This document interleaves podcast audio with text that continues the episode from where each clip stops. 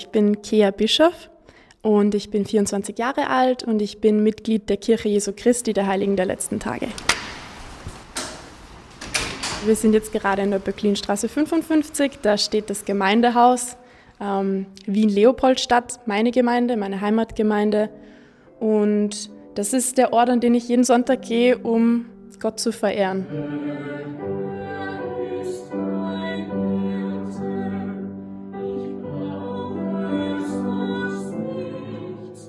Also es gibt zwei Teile. Es gibt eine Versammlung ähm, mit dem Abendmahl. Das ist eigentlich der wichtigste Teil am Sonntag, wo wir gemeinsam an Jesus Christus denken und die Versprechen, die wir vor Gott abgelegt haben, da auch erneuern. Und nach dem, nach dem Abendmahl, nach der Abendmahlsversammlung gibt es dann noch Klassen nach Alter aufgeteilt. Also in diesen Klassen besprechen wir momentan das Neue Testament und es gibt keine fixen Lehrer, sondern jedes Mitglied der Kirche kann da Klassen auch halten.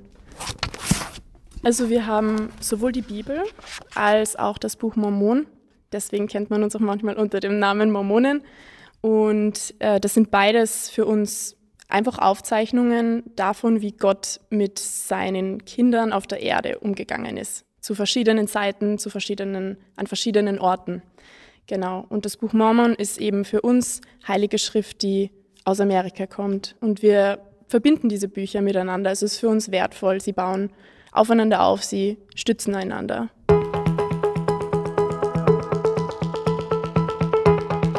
Ein paar Zahlen, Daten, Fakten zur Kirche Jesu Christi der Heiligen der letzten Tage in Österreich. Die Kirche Jesu Christi der Heiligen der letzten Tage in Österreich ist seit 1955 eine gesetzlich anerkannte Religionsgesellschaft und somit Ansprechpartnerin für alle Mitglieder und auch für die Politik. Die Religionsgemeinschaft vertritt die religiösen und kulturellen Angelegenheiten von rund 4500 Mitgliedern.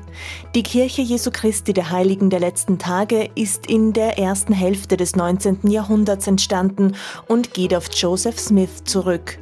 Er soll das Buch Mormon, das als Sonderoffenbarung gesehen wird, um 1820 im US-Bundesstaat New York mit Hilfe eines Engels entdeckt haben. Das Buch berichtet von einer längst untergegangenen Gruppe von Jüdinnen und Juden in Nordamerika, in deren Tempel auch Jesus nach seiner Auferstehung gelehrt haben soll. Die Mitglieder der Religionsgemeinschaft glauben an die Wiederherstellung der Urkirche. Sie glauben, dass sie durch Befolgen religiöser Gebote in die Gegenwart Gottes zurückkehren und dort für immer mit ihren Familien leben werden. Die Bezeichnung Mormonen wird gerne verwendet, stellt aber eine Außenbezeichnung dar. Missionstätigkeiten, die in gewisser Weise verpflichtend sind, spielen eine wesentliche Rolle für Gläubige.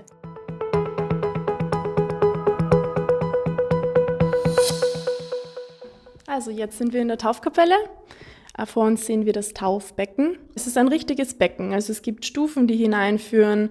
Das Wasser, wenn es eingelassen ist, reicht ungefähr bis zur Brust, würde ich sagen. Also es ist schon, es ist schon ein Becken. Und es ist auch so vertieft im Boden, dass es wirklich unter der Erde liegt. Und was vielleicht auch interessant ist, ist, dass eben bei uns die Taufe nicht im Kleinkindalter stattfindet, sondern dass Kinder ab acht Jahren getauft werden können, wo wir sagen, dass die Kinder das Alter der Verantwortlichkeit erreicht haben, also dass sie auch schon Entscheidungen für sich treffen können. Bei uns wird die Taufe nach wie vor durch Untertauchen durchgeführt, also nicht nur durch Besprengen mit Wasser.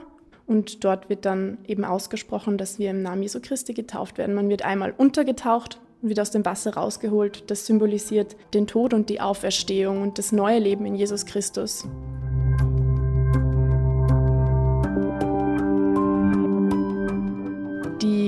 Jungen Erwachsenen zwischen 18 und 25 haben die Möglichkeit, auf Mission zu gehen. Das heißt, man bekommt einen Ort zugeteilt, an den man äh, hingeht, um zu missionieren. Normalerweise ist das nicht im eigenen Land. Ich war zum Beispiel in Italien und ja, das ist eine sehr prägende Erfahrung, weil auf Mission konzentriert man sich wirklich zu 100 Prozent auf Gott und auf Jesus Christus und man ist wirklich Mission heißt ja geschickt sein. Und man ist auch eine Gesandter von Jesus Christus. Also man versucht zu tun, was er getan hätte, würde er hier auf der Erde sein. Also wir predigen, wir unterweisen Menschen, die sich für die Kirche interessieren. Das ist auf jeden Fall ein sehr großer und wichtiger Teil. Ähm, was aber auch dazu kommt, sind zum Beispiel Gelegenheiten, um anderen zu dienen. Ich habe zum Beispiel in einem Flüchtlingsaufnahmezentrum in Südtirol gekocht.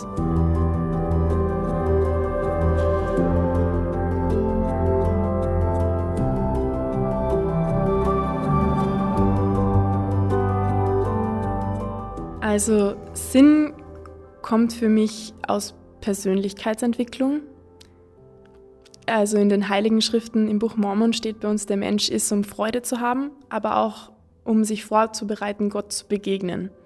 Und das sind zwei Dinge, die mir Sinn geben im Leben. Das sind zwei Leitlinien. Also ich möchte ein glückliches Leben, ein erfülltes Leben und ein Leben, in dem ich mich als Mensch weiterentwickle, immer mehr christliche Eigenschaften annehme, äh, mich verbessere und dadurch für mein Umfeld ein Segen bin.